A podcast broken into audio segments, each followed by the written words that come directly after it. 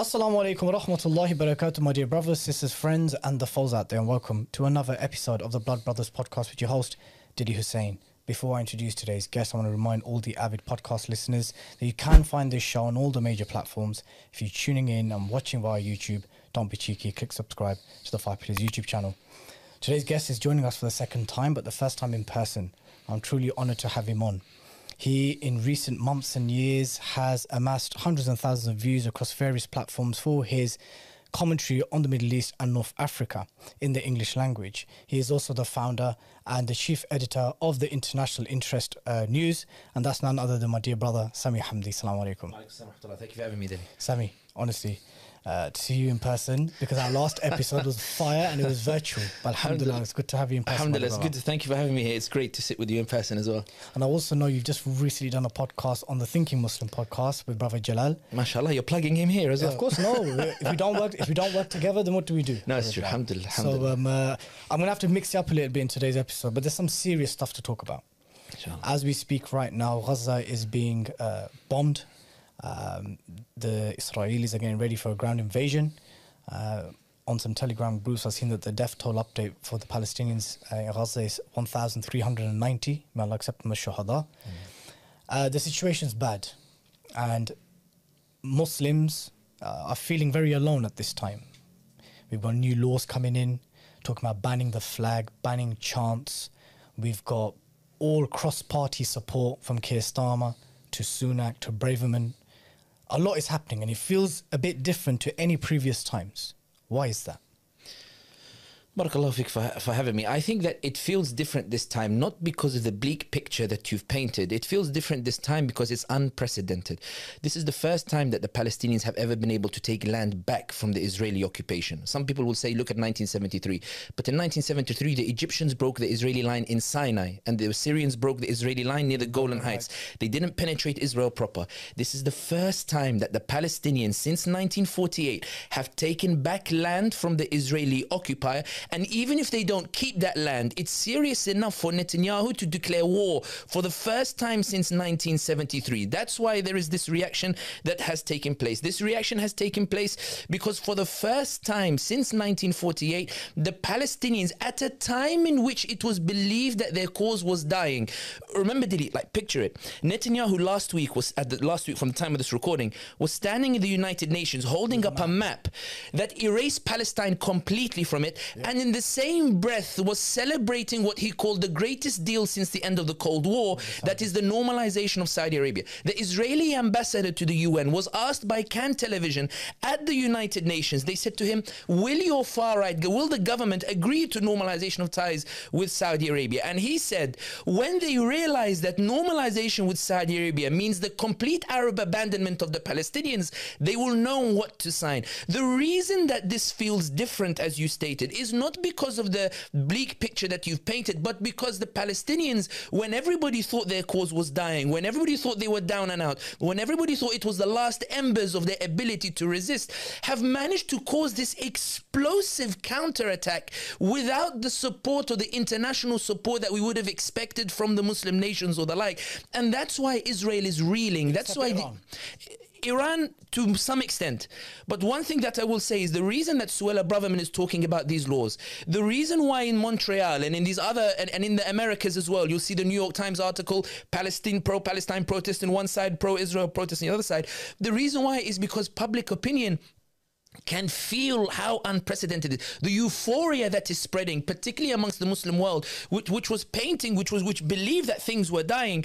Suddenly, it's like, oh my God, this cause is alive, and that's why there's a very brutal backlash from. And I finish on the sentence. Very brutal backlash from the Israelis because they're not pounding Gaza. They're pounding the spirit that has suddenly come alive, as the Palestinians have demonstrated that they have agency independent of Saudi and the rest.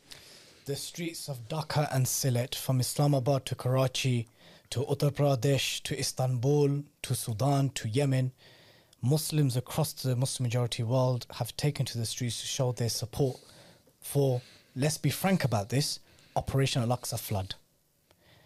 This feels like a civilizational interpretation of events.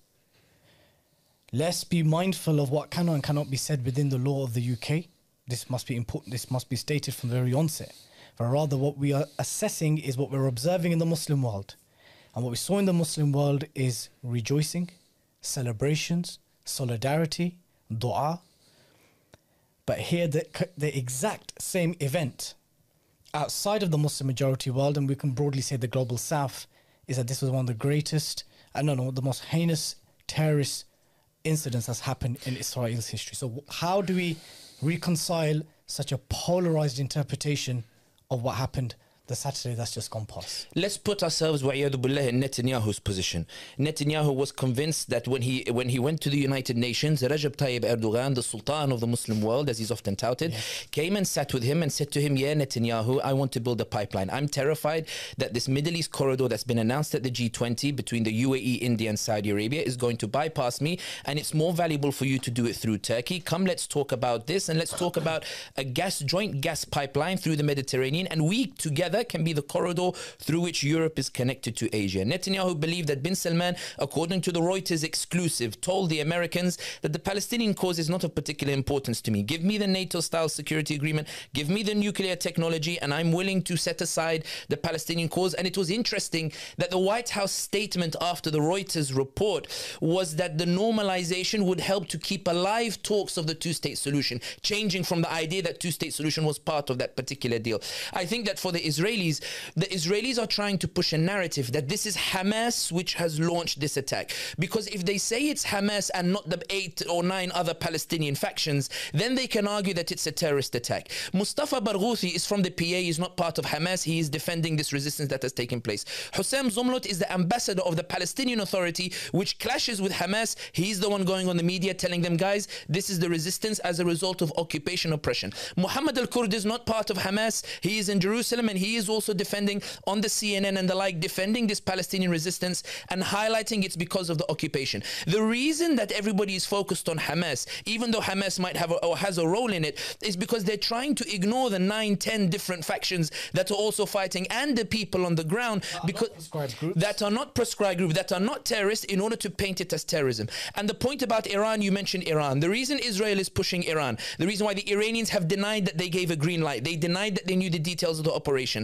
The reason that the Israelis are pushing the narrative that Iran has supported them is because the alternative is even more terrifying for Israel. It is easier to say that the Palestinians have no power unless Iranians support them. That's easier to say than to admit that the Palestinians have agency, that they have power, Dilly, that the people who desire freedom have the power to be able to force Washington, UK, Riyadh, Abu Dhabi, Ankara, all these capitals around the world to change their policy, change change their position, change their tune. What Israel is terrified of is that people will realize it's not just Hamas that launched this. What Israel is terrified is that people will know that it wasn't Iran in and of itself that supported. Hezbollah hasn't got involved yet. The other Iranian factions haven't got involved yet. There seems to be a sense of if Israel doesn't go far enough, then we're happy to stay as we are at this moment in time. That's why you mentioned the point about Hamas, but I want to stress to all of the viewers exactly what Mustafa Barghouthi has been stressing, who is not Hamas, exactly what Um, Abu Hussein Zomlot has been stressing. This is a Palestinian lashing out against the occupation. And the reason Israel is so vicious in the narrative is because it's losing that narrative. Because people are now seeing the human side of the Palestinians. And that's why there is this hysteria to call it Hamas versus Israel instead of the Palestinians versus Israel. That's why I reject the premise about the idea that this is Hamas, even though they might be part of it. And I reject the premise that Iran is the primary driving force behind the Palestinians. This is Palestinian agency, and the Israelis are desperate. Before they launch the ground invasion, they're desperate to tell the world that somehow 40 babies were beheaded by people who look like ISIS, even though they're backtracking on this news, because that in itself shows that the Israelis are now making up lies because what they're terrified of is not necessarily that they can't defeat the Palestinians. They're terrified that the ordinary Tom, Dick, and Harry is now going on social media and the monopoly on the narrative that Israel had, where they told the world world these were beasts and animals, people are now seeing the human side of it. Oh. So that's why when we talk about Hamas and Iran, we should be wary. I think it's far more in Israel's interest to assert this than it is in the interest of the Palestinians. Is there, before we move on, because I don't want to stay too much on this point, because you're absolutely correct. Sometimes when I ask, I'm asking to play the advocate of the other side, but would it be dishonesty to say that there was absolutely no Iranian involvement, even from the perspective of weaponry? I think that one of the reasons why we should put the Iranian participation within a certain framework is because to say that Iran had the major role here is Some of the groups they thank Iran. They are thanking They Iran. Iran. They are thanking Iran. And Iran has provided logistical support. They've helped them with military training. They've helped them with the development of weapons. Yes, Iran has supported them in this regard. Se- Senior Hamas leader um, uh, posted something on social media. I'm sure it was on Twitter or on Instagram. He was slating Bahrain and he's praising Iran. 100%. And Haniya went to Iran when Qasim Soleimani, when the notorious Qasim Soleimani was killed. He went there and he declared Qasim Soleimani Shaheed al-Quds. yes. He declared Shaheed al Quds. However, having said that, the Iranians have certainly played a major support in supporting them. But to say that Iran is the reason why the Palestinians have been able to mount this offensive No, is Habibi, but did they have even some contribution? they had some contribution and they've always had some contribution and we've seen it in the way Hezbollah has got involved in wars before. Okay. But I would argue that when we talk about the history of the ANC in South Africa, Mm-hmm. we mention Cuba and Libya in passing, that Cuba and Libya provided support, but we mention it not as a footnote, but not as a major thing either. Is we how Iran should be in this And I think Iran should be seen in the same context as Cuba and Libya in their support for the ANC. We provided them with some of what they need, not everything that they needed, because we'll remember there was a clash between some of the Hamas officials and Iran. There was a leaked phone conversation that suggested that Hamas said Iran exaggerates in terms of the uh, support that it gives Because us it works in their favor. because it works in their favor. favor. However, having said that, I will not deny that Iran has a role in it, but I also think it's significant as well that the IDF is also denying direct Iran involvement, and the Americans are also denying direct involvement. And I think there's one of two reasons why they would do that. The first is that they believe that Iran doesn't have a major role in it, and therefore there's no point calling out Iran. Or the second reason could be Iran does have a major role in it, but the Americans and Israelis are very keen not to make it go into a regional conflict. Having said that, because I've seen sometimes criticism, people say you underplay the role of Iran. It's not that I'm underplaying the role of Iran. It's that ultimately the fighting that is taking place is by Palestinians. The construction of the weapons is by Palestinians. The Iranians are providing support and logistical support, but the support is never the main protagonist or the main actor. Iran deserves credit in the way that it has supported the Palestinians and helped them with their capabilities, but that should not underplay, and this is my, the point I'm making, that should not undermine or underplay the extent to which a people who are increasingly being abandoned by the very brothers who are supposed to restore them to glory or help them to support them, the Palestinians have defied the odds. And that's why Netanyahu is humiliated and in hysteria to desperately try to, in his opinion, rectify the narrative. So why is there civilizational divide? Why is there such a clear divide with regards to how this event is being interpreted? Why are Muslims celebrating fireworks, takbirat, and all sorts, giving sadaqah and everything they can? We're seeing it. You seeing it? I'm seeing it as We're well. seeing it. Um, just, I came into the building today, got into the uh, lift on the third or fourth floor. Two Turkish brothers, clean shaven, came in. On the next floor, a young Somali brother in a thobe. As I got off, the brother said, Victory for Palestine Gaza. Everyone said, Amin. Why is there such a complete binary interpretation of this event? Let's go. Because, because the Westerner, they're seeing it as these Muslims are celebrating terrorism against Israel. And the Muslims are seeing it as these people will always defend the occupier. I'm sorry to be so kind of uh, Samuel Huntington type of the, but this is what it is. I mean, yes, I'm not saying there aren't people in the middle ground. I'm not saying there aren't people sitting on the fence and they're trying to have reasoned discussions. But the thing is, the disparity of the crimes of a brutal, nearly hundred year the, the occupation is 75 years, but the, the, the terrorism has been 100 years. To compare that to what the Palestinians have been doing is quite frankly, uh, is incomparable. Why is there such a divide in how people are interpreting this, this event? Let me expand on your question. Why is it that Lindsey Graham, the Republican senator, comes out and says this is a religious war? Why is it that the senators are coming out saying full support for Israel? John Kirby, the uh, advisor in the White House, is crying on TV at the deaths of the Israelis, but never cried for the deaths of the Palestinians. I think that there was a. We'll start with a rather humorous tweet, that, uh, semi-humorous tweet. There was Mohammed Diya Hammami. He's a Tunisian uh, expert on on Twitter and the like. I recommend people to follow him when it comes to to uh, Tunisian politics.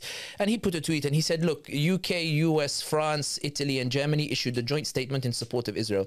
And he said, Note, three of the most brutal colonial empires of the past hundred years, and two of who have the, the worst history of fascism in the past hundred years, are now standing with the occupation, the colonization. And another tweet suggested it's a muscle reflex. These people still long for colonization, and their muscle reflex is that they recognize colonization and there's an affinity for it. There's no country in the world in which these powers gave the freedom for these countries. My maternal side, I come from an Algerian background. It was a brutal war for liberation, and the French had to be kicked out. And they were so sad that they left because they considered Algeria as France proper. They considered it as part of France. I think that when it comes to the support for the Israelis, I think there are two points worth noting. The first is that one of the reasons why and, and I want to reframe your question slightly. Go for it. One of the reasons why the media are in a panic over the coverage of this particular escalation, or call it what you will, is that for the first time there is an unprecedented array of eloquent Palestinians who speak English, who were brought onto the likes of BBC and CNN and the like, and expected to condemn themselves and expected to be the sanitized version of Palestinians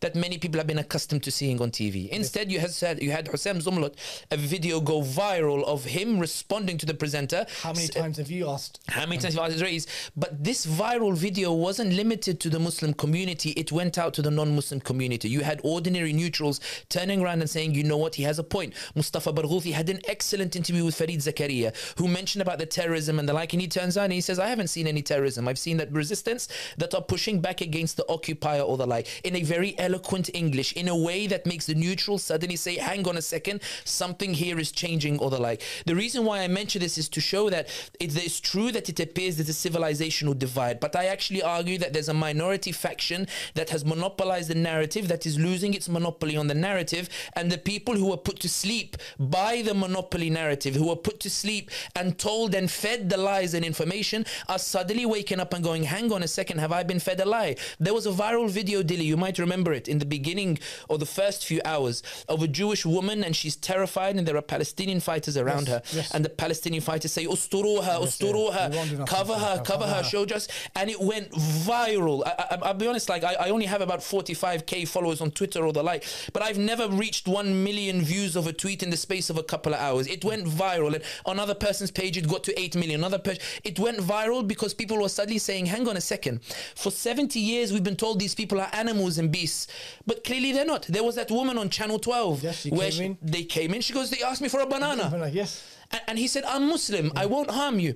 I'm not saying that war doesn't see atrocities. I'm saying that these videos were suddenly showed. So if you imagine a minority are trying to control the opinion of the majority, and the reason why I'm trying to move away from the civilizational clash, the ones talking about the civilizational clash are the ones who realize they're losing their grip on the, on the monopoly. The ones who realize that 56% of Israelis in a poll that was released today are demanding Netanyahu's resignation. That more than 70% of Israelis in the latest poll blame Netanyahu for bringing about the greatest calamity to Israel instead of the Palestinians. The idea being that if you're Netanyahu and the wave is going against you, if you're the US and Blinken in particular, who has this ferocious, un, uh, unwavering support for Israel, if you see that momentum going against you, then you want to create the civilizational divide because what you're terrified of is that the, the Palestinians are now convincing people on the other side that they're, they're, they're just. So when you push the civilizational argument as they're trying to push in this idea of a religious war, what it's doing is saying, okay, you might be sympathizing with the Palestinians,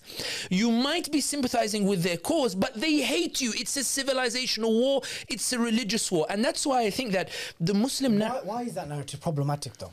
When for the Muslim, it is to do with the occupation, occupation of Muslim land, occupation of land which is blessed in our source text. It is the location of the first Qibla, it's Masjid al Aqsa. Great leaders whom we celebrate and romanticize and write about and make dua for, people out to come, they too made this a civilizational struggle. So, what is the problem with that? From, I- from an Islamic Muslim perspective, not not the case that as Muslims or as Palestinians we appeal to the people of conscience of the other side. We seek allies who are on the side of justice and fairness and what's right. But ultimately, why it's sacred in the hearts of non-Palestinians and non-Arabs is because there's a significant religious uh, element to this. Hundred percent, and I agree with you entirely. And I think that that question is, is different from the question that you asked me just before. In that, you know, why are they trying to make it like a civilizational thing? I think it is civilizational insofar as it is about a deep concern that Islam is spreading, a deep concern that Islam is a sleeping giant, a deep concern that no matter how much they batter Islam, Islam still gets still, still starts spreading. People still believe in it. One of the things that's worth remembering, and I always say this to, to, to Muslims who always argue that we have a bleak picture, when the cartoons insulting the Prophet Muhammad sallallahu alaihi wasallam happened in France and Macron defended it. Thousands came out in Bangladesh in support of Prophet sallallahu Thousands came out in Pakistan. Macron and the French were looking at each other in disbelief. Why are people thousands of miles away coming out over some cartoons that we drew in France and the like? Well, one of Imran Khan's uh, biggest issues um, uh, during his tenure was the uh, blowback from the cartoons, wasn't it? From the from the Labbaik movement and stuff. And all these things, and, and that's why I think that there's no problem in pushing the civilizational narrative. But the reason why I push back against it is because it's a it's a foreign, it's a definition that's not within Islam itself. Islam defines itself in its own terms, and I think sometimes Muslims can be drawn into.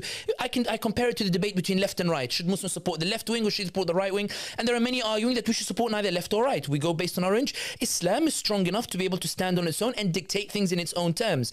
Islam, Allah subhanahu wa ta'ala, is not talking about a civilizational struggle. Allah subhanahu wa ta'ala talks about justice, talks about the righteousness, and talks about the belief in Allah subhanahu wa ta'ala as the most just being. When Allah says, believe in me, Allah doesn't say, believe in me because I am Allah subhanahu wa ta'ala. He says, believe in me, the most high, the most just, the most merciful, the most gracious, the most powerful, and all these other 99 names of Allah subhanahu wa ta'ala. Allah gives you a legitimate reason through which to believe in Him. And this is why I argue that Islam, when it argues legitimacy over Al Quds, it it argues legitimacy over Al Quds on the basis that Islam is the solution to resolve the problems of mankind. And, and to put it on this point, when people argue about civilizational uh, uh, and the like, when you argue civilizational, you are presenting an idea of confrontation that in Islam, in the way that Islam treats other religions, doesn't exist. In, uh, let me put uh, make it clear. Some people might think, but we have kuffar and the like. Let me make a point. In Andalusia, for example, the most objectively greatest example of coexistence, it was Islamic law which guaranteed Christians and Jews within their own own communities to follow their own laws. Allah gave space within Islam for them to follow their own laws in certain degrees. The Prophet Muhammad sallallahu alaihi conquest. Uh, no, it came through conquest. But but what I, but what I'm saying is is that the the principle the principle and the notion yeah of Islam in its assertion of its superiority is based on the justice that is based on the justice. And yes. the reason why I link it to that is because yes. that justice then appeals to the non-Muslim who looks at that justice and says this ideology puts justice at the heart of it. It doesn't put and we prosper. it doesn't put civilization at the heart of it. And the proof is that Allah subhanahu wa ta'ala did not let Umar ibn Khattab was an Arab who liberated Al-Quds, but Allah gave the second honor to the Kurd, Salah ad-Din. He gave the honor of Constantinople to a Turk, Muhammad al-Fatih. He gave the honor of uh, Andalusia to a Berber, mm. Tariq bin Ziyad. Allah subhanahu wa ta'ala did it because what Allah put at the center is not a civilization based on race or ethnicity, which is what civilizational confrontation implies. Allah put at the center of it the very principle of justice, which is why Ibn Taymiyyah said that Allah preserves a just state, even if it doesn't believe in Allah, but cannot and does not allow Islam to exist with oppression. Allah does not allow an Islamic state to thrive if oppression is rife in it because Allah does not tolerate Islam to be associated with oppression. The idea that Ibn Taymiyyah was arguing is that the essence of Islam is not separated from justice. justice. It's and synonymous. It's synonymous. And the problem with the civilizational argument is you say Islam versus Christian world or the like, but in reality, it's not about Islam versus Christian world as much as it's about justice versus oppression. And I think when you word it in this case, you can't say that justice versus oppression is a civilizational confrontation. No, you, it's a righteous confrontation. And I think that the consequences of the framework within which you present this conflict as one of civilization versus justice versus oppression produce very different outcomes. One alienates and one threatens to push away those that can sympathize with you, while the other wins them over and makes them support you and even enter the deen in afwaja. When you ask reverts why they enter the deen, they don't enter the deen because they said Islam is uh, is, is is stronger in military might to the Christianity or that. They don't say that. They say I entered Islam Islam, in the words of one brother, when uh, there was a brother called Benjamin, may Allah, uh, we say in Arabic, Allah yudhkur bkhair, may Allah always give him khair. In university, there is the ayah where Allah subhanahu wa ta'ala, you know, says that when people are burnt in the hellfire, we put their skin back so that they might feel the punishment. And we read this ayah many times and and you know, we pass over it. So I said to him, Ben, how can an ayah of punishment make you turn to the deen? He said to me, you know what, Sami? He talked, you know what, Sami? I read the ayah and I thought, how does an illiterate man in the desert know that the nerves are in the skin, not in the blood? How does he know something we only discovered recently that you don't feel anything via blood? You can only feel it on the nerves that are in your skin. And if your skin is burnt, you lose all feeling.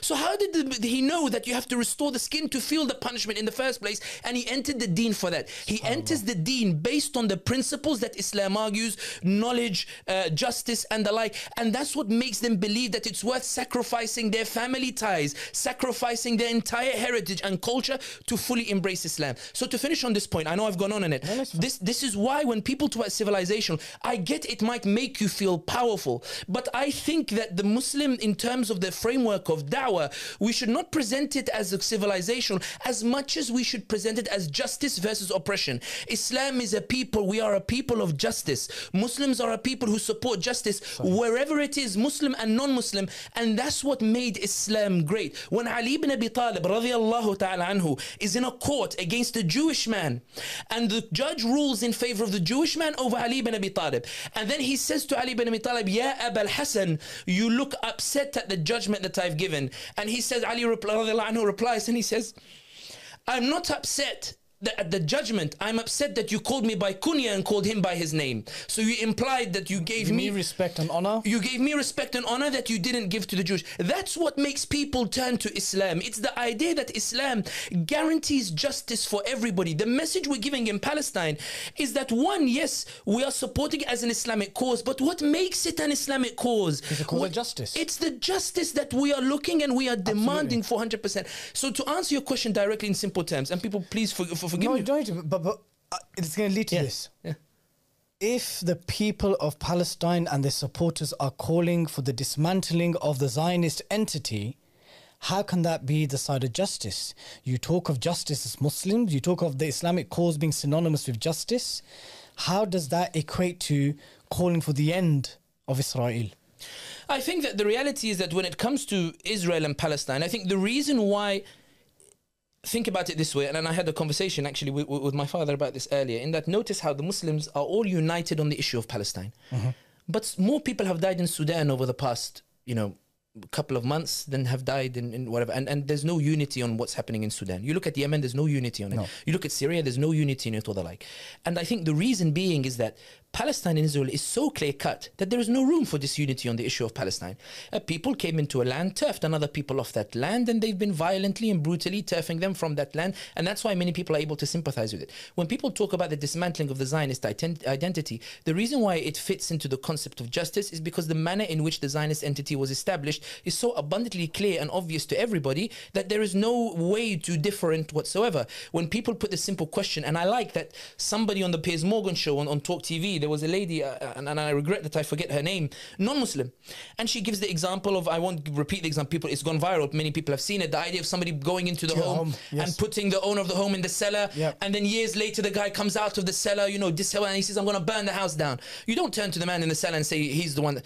In other words, in every rationale, in under every law in the earth, under every morality, you see that e- even you, you've interviewed Jews who are against the Zionists. I saw the episode. You've interviewed them before. Rabbi Beck. He's not he's not inspired by Islam about it. He's inspired because according to his analysis of the situation, the Zionist entity came in as a brutal force that dispossessed people of their rights. And that's why I focused on the, on the concept of justice and why it's just at the heart of what Islam is calling for. Not to deny anything else in Islam, but to say this is at the heart. Ibn Khaldun said, Al Adlu Asasul Mulk. Justice is the foundation of dominion. And oppression heralds the decline or, or demolition of the civilization.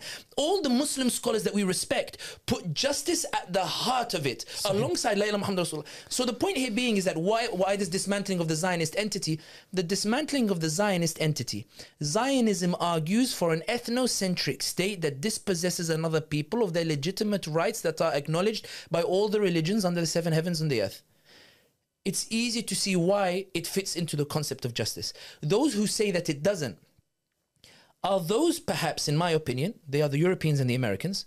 They are the Europeans who have this incredible guilt. Remember, Dilly, it's the Europeans that gassed the Jews, that slaughtered the Jews, that persecuted the Jews, that kicked them out of the Inquisition, that did the Warsaw Ghetto uprising when they crushed mm. it in Poland and the like. It was the Europeans that embarked on the worst massacres of the Jews, unjust massacres. They were mercilessly slaughtered by the Europeans. Even before Islam. Even before Islam. Even before the Islam. Holocaust was not done by the Muslims. It was not done by Africans. It was done by Europe. There's nothing that remotely compares to the Holocaust within Islamic history or even in the Muslim world. It does Rem- not remotely. exist. So the Europeans, I think a lot of it comes from this idea of Guilt. guilt.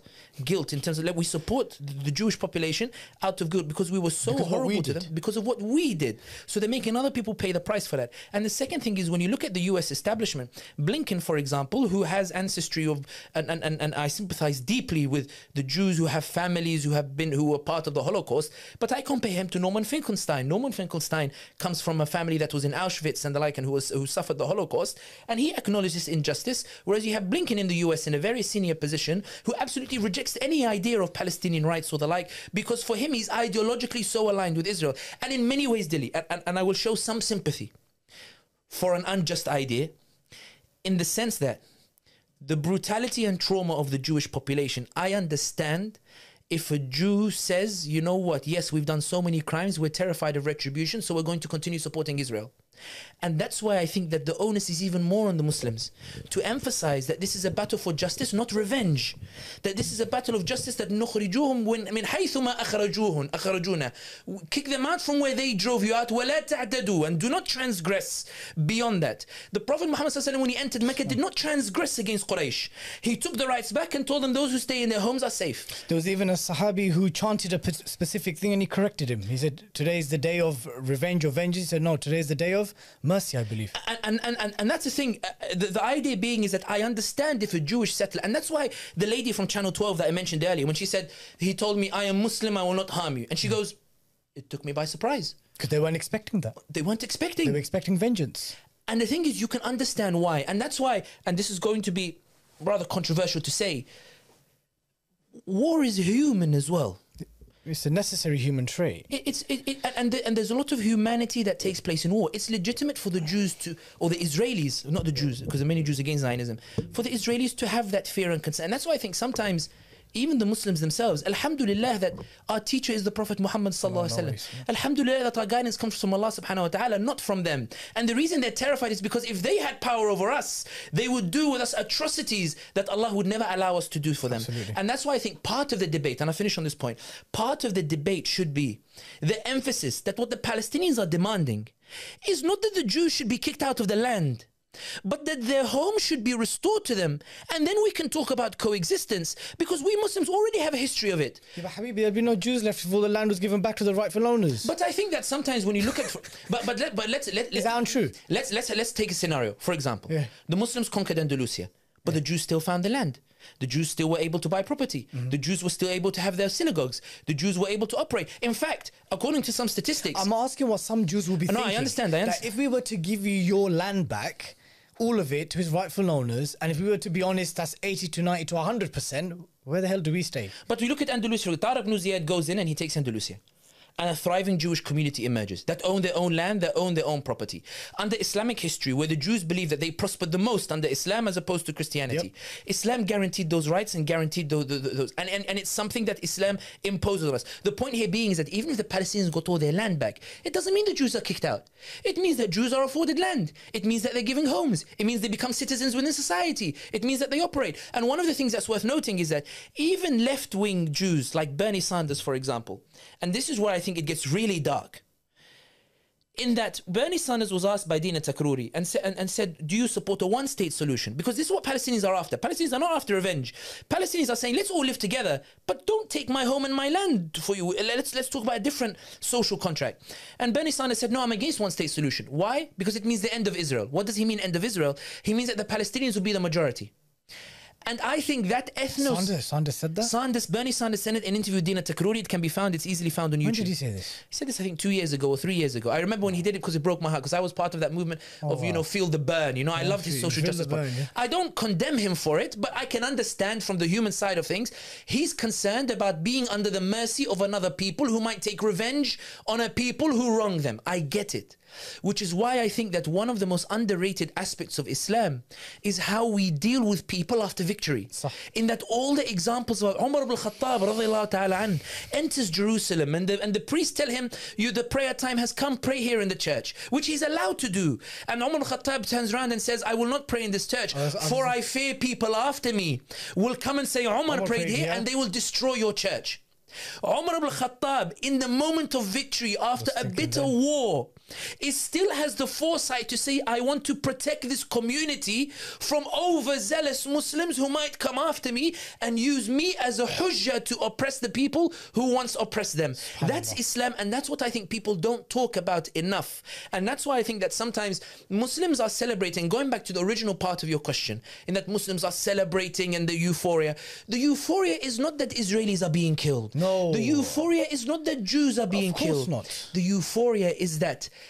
the just cause Ah. is still alive. And that's why I think that for every Israeli or for every Jew, they will notice that when they support justice, it's the Muslims who celebrate them first. It's the Muslims who love them first. And the reason being is that the Muslim doesn't have a vendetta against the Jew. The Muslim has a vendetta against the oppression and injustice. And once that's resolved, I promise you, Adili, I'm not talking in theory. I'm talking because in Habib, history there- it's been done. There's historical documentation for it. I don't think we need to overdo this point. It's in in the books. It's in their books. But they need to believe it, and I think that's why sometimes but it's in their books. And, and people under their people wrote about this and documented this. And that's why I think that sometimes you know sometimes you read the Quran with a new not with a new lens, but you read an ayah hundred times and hundred the first time it clicks with a new meaning. When Allah says, "Woman ahsanu qawlan mimma da'a wa wa qala innani min al-muslimin." Those who call to well, is there any better speech than one who calls to, Allah? Allah? That's good. Not just call to Allah in the sense of believe in Allah, but calls to Allah through his actions because Allah says, "Wa amila. Good. وَعَمِلَ صَالِحًا means that in these instances you demonstrate the Islamic principle. In other words, after victory, you show that mercy that all the Sahaba tended to show.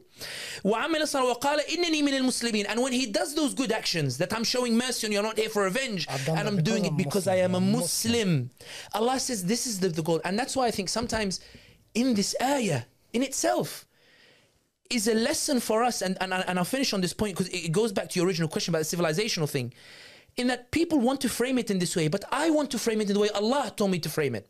I don't want to frame it as civilizational. I want to frame it as I'm going to do good and I'm going to show mercy and I'm going to call for justice. I'm going to fight for justice, but I'm going to call for mercy afterwards as well. Not because I think this is a civilizational fight, but because Allah subhanahu wa ta'ala told me to fight against oppression and not to transgress after I've won over oppression.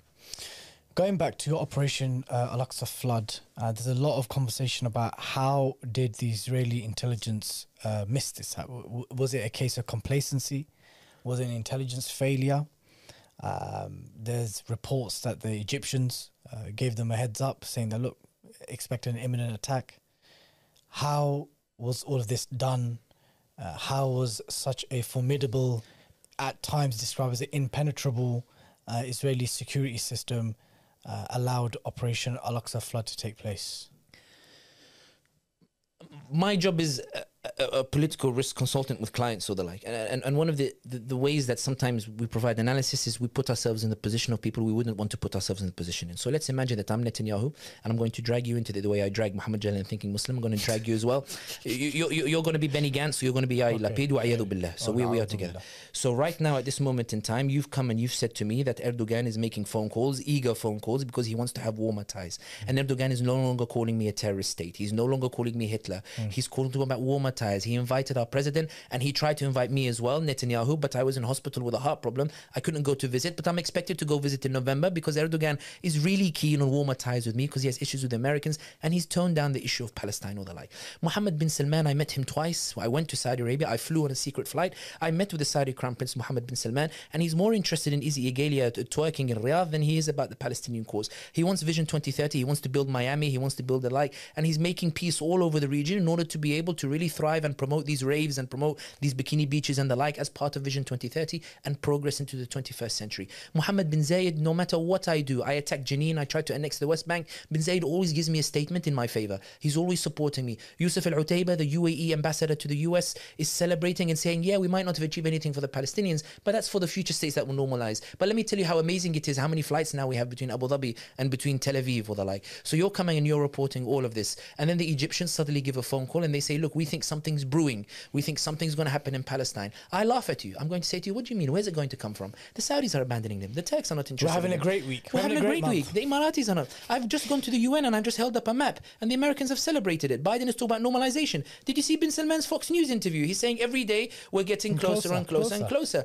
Uh, Francine Lacqua from Bloomberg. She asked Netanyahu in the in the to break character for a bit. She asked Netanyahu in an interview and, and said and said to Netanyahu, "Do you, if you don't give concessions?" And she's very passionate when she's saying it. You know, I, I rate her for it. But if you don't give concession to Palestinians, how can there be normalization with Saudi? And he looks at and smirks and he says, "Francine, they're not talking about Palestine as much as you think." They are, you know, it's, it's not on, it's not a major important thing on the table, and I think that one of the uh, and so going back to Netanyahu and the like, so all of these dynamics are here, and then the Egyptians give a call. Now with the Egyptians, just to sidestep here, it's unclear if the Egyptians said that Hamas or the Palestinians are going to launch an offensive within the next month, or if they said that your current trajectory is going to lead to an explosion in Palestine. The reason there's a distinction between the two is that the first suggests treachery in that I have information and here's the information and they're going to do something. And the second is something that everybody is saying openly that you can't just, the King Abdullah of Jordan said it, you can't just fly over the Palestinians and make a deal. Eventually something's going to explode. It's like, a, I think. It was the latter. I think, I think both are equally possible. Sisi is one of those where Because treachery isn't beyond the it's not beyond. Sisi. I, I, and I think it shows how low Egypt has gone in this in, in, in the eyes of many people that it's possible that the first option is better. But we'll do Husn al Let's suppose is the second because that second approach would explain why Netanyahu ignored it. Because if the Egyptians had shown Which would- credible which would be complacency then. which would be complacency. And that's the point I want to highlight here. If everybody is talking to me and saying, I want good ties, you convince the Palestinian cause is dying. You're on the cusp of the greatest deal since the Cold War, as Netanyahu said. Mm-hmm. So when you come through the door, but you come knock and you say, Netanyahu, Bibi, like they're, they're going to attack. Allah, I tell you, where, where's the attack going to come from? Mm-hmm. Like even Iran is talking to the Saudis and they want to tone things down in Syria and they want to tone things down. Mm-hmm. Where's it going to come? And that's why I go back to my original point in the beginning, which is that what Netanyahu is in hysteria about is the Palestinian agency. They weren't supposed to be able to provide the greatest danger to Israel since 1948. How is it possible that at their weakest point internationally, They they did. posed the greatest threat that they've ever done? And that's why I think that the Egyptian part of it, or indeed how did it happen, I think, and, and this point is important, Dilly, to, to, to, to express the trauma of Muslims and the defeatism that has become embedded in Muslim minds has meant that even when they see something that looks like a victory, they still want to put a conspiracy theory to say, no, it must have been planned so that net. Because it can't be possible. Because it can't be possible. How could we? But let me address this point. Now let's put ourselves in the White House. I'm Biden and you're. there's rumors in the Russians were involved. Uh, they, they, they even put. I, I don't understand the affection for Putin, given what he's done in, yeah. in Syria. Although Syria. everybody wants to tie him, I think Putin is. But is- you've heard this, yes? I've heard this as well, but I don't think it's true at all. But let's go into the White House now, for example. I'm Biden and you're Blinken, for example, and and This guy. Go on. and, and, and Biden says, and, and Biden says, you know what? Bin Salman has told me that if I give him the NATO-style security agreement and the nuclear uh, uh, proliferation program, he's going to abandon the Palestinian states. We don't need to talk about. It. And Blinken says this is so exciting. We're on the cusp of it. Yes, if I take this to the elections, I'll be able to win the elections. The Americans will celebrate it. And Netanyahu says, you know what? We're on the cusp of it. And Bin Salman is saying, you know, we're getting closer every single day. Do you think that Biden is sitting with Netanyahu and saying, let's have an escalation in Palestine? Do you think he's sitting there and going, let's ruin it? That's the last thing they and want. make it harder for bin Salman to normalize ties. And one thing that's worth noting is that if you look at the Saudi statement, bin Salman, under bin Salman in recent times, Saudi has been omitting the word colonization and occupy to describe Israel. in some of the statements. So every now and then he'll put occupation whenever he feels under pressure and he removes it when he's not. But in some statements he's even put al-Quwat al-Isra'iliyya. So he calls Israel by its name, but though he puts it between quotation marks. But it's certainly a level up from occupation and, and whatever. On within four hours or five Really hours, celebrated the recent state, the statement. within the first four, four, five hours, Saudi releases a statement blaming the occupation, the colonized, which suggests that bin Salman buckled under public opinion. Many Muslims say, What can we do? And there's some public opinion, and you're exaggerating. Bin Salman has no reason to call Israel a colonizer, given that the Israelis and the Americans are all on board with him. And they said the only reason he did it is because he's terrified of public opinion. This is in favor of Palestinians. It's the idea that he buckled. The next day, Blinken calls Abdullah bin Zayed posts a tweet saying, I've just had a bilateral talk with Blinken, the US Secretary of State. Two hours later, UAE releases a statement blaming the Palestinians for what's happening. But within 24 hours, Mohammed bin Zayed is the first to announce $20 million in aid to the Palestinians, suggesting that he's He uncomfortable. Buckled as well. He's buckling as well. And UAE commentators are going wild in their support for Palestine. Something that in a country like the UAE, you can't say what you want when you want. Like it's not, which means that these commentators who are very aligned with the government are aware that they have a green light from above to be able to speak very freely about their support for Palestine, which suggests that the UAE doesn't want to be caught on the wrong side of public opinion. So, so the Muslim public opinion, the Arab public opinion is still very much on the side of the Palestinians. and bringing that back now to Biden. Biden was on the verge of normalization of ties with Saudi Arabia. When people are talking about it was all planned so Netanyahu could whatever, do you think Biden and Blinken, the last thing they wanted was escalation? The last thing Netanyahu wanted was a fight with the Palestinians. When UAE were going to normalize ties, Netanyahu was on the verge of starting to annex the West Bank. Trump went to him and told him, yeah, jah- not yeah, jahil, but you, you idiot. You know, UAE are about to normalize. Make it easy for them. And Netanyahu avoided raiding Jenin for about six, seven, eight months to allow space for UAE to normalize. Yeah, in the hope for that to happen, yeah. So- But the point here being is that Netanyahu acknowledges that to make it easier for the Arabs to normalize, I shouldn't escalate with the Palestinians. So if you're Biden, and to and to final point, to, to address this point that people think it's a conspiracy whatever, I can't see how Biden or Blinken in any scenario believe that an escalation is in their favor, or even Netanyahu believes that it's in his favor. And even now, Netanyahu, there are calls now for him to resign. So I, I think they genuinely caught them by surprise, as they were caught surprise in 1973. And I think that this defeatism that is in the subconscious of the Muslim mind needs to be removed because the Palestinians have proven that it's not a good basis on which to analyze what's happening. This is good because it kind of leads us on to our next conversation, and that is uh, the topic of um, Saudi normalization uh, with Israel, right? This is something which uh, you comment on a lot. Um, you've been criticized quite heavily for it as well. Um, on our on the Five Pillars Telegram group, when we share your analysis, you're known as uh, Sami the Ikhwani. So I want to ask you squarely: um, Are you a member, subscriber, affiliate, activist, da'i for the Muslim Brotherhood? I am. I've never been associated with the Muslim Brotherhood, and I'll tell you an anecdote because it was. It, it's been said publicly, so I can say it. Yusuf al-Qaradawi, rahimahullah, I mean, was sitting with my father in in Mecca in the Haram, and my father started talking to Yusuf Qaradawi, and Yusuf Qaradawi said to him, "Ya Hashimi, let me tell it to you straight. As long as Ghannouchi is upset with you, I have no interest in anything that you have to say. It's been said that Ikhwan believe that when they like you, they carry you to the seven heavens, and when they hate you, they consider you asfal al-safilin." My relationship with Ikhwan has always been very checkered, to be honest. Ibrahim Munir, for example, who, Allah yarahmu, he died recently. He was the Murshid of Ikhwan, the late Murshid of Ikhwan. In 2013, my father, who owns Al Mustaqila television, wanted to do a show promoting Egypt after Morsi had won the elections to really emphasize, you know, this was a great revolution or the like. Ibrahim Munir, we spoke to him in the office and then he left and he went to Egypt for two weeks and he came back. When he came back, he said, We really don't want to upset Ghannouchi, so maybe it's better you don't come to Egypt.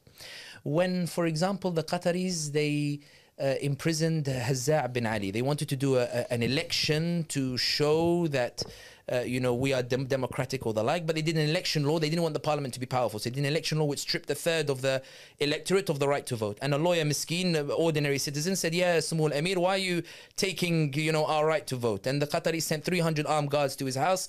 They arrested him. They put him in prison. And then after the World Cup, when everybody expected him to be pardoned, the Emir announced that he has a, a, a life sentence now in prison and, and he has to stay there. And my father attacked them, and everybody said this is an enemy and he's been paid off by the Saudis or the like. In fact, I'm more accused in in public of being pro Saudi, which is very ironic, then I am considered to be pro Ikhwan. But I will say that, and this is one of the things that Is that in the Arabic speaking? In the Arabic-speaking world- because the English speaking domain, you, The English, so, so, so, so, so to put it quite bluntly, and, and I don't want to kick a horse when it's down. I know that Ikhwan are struggling.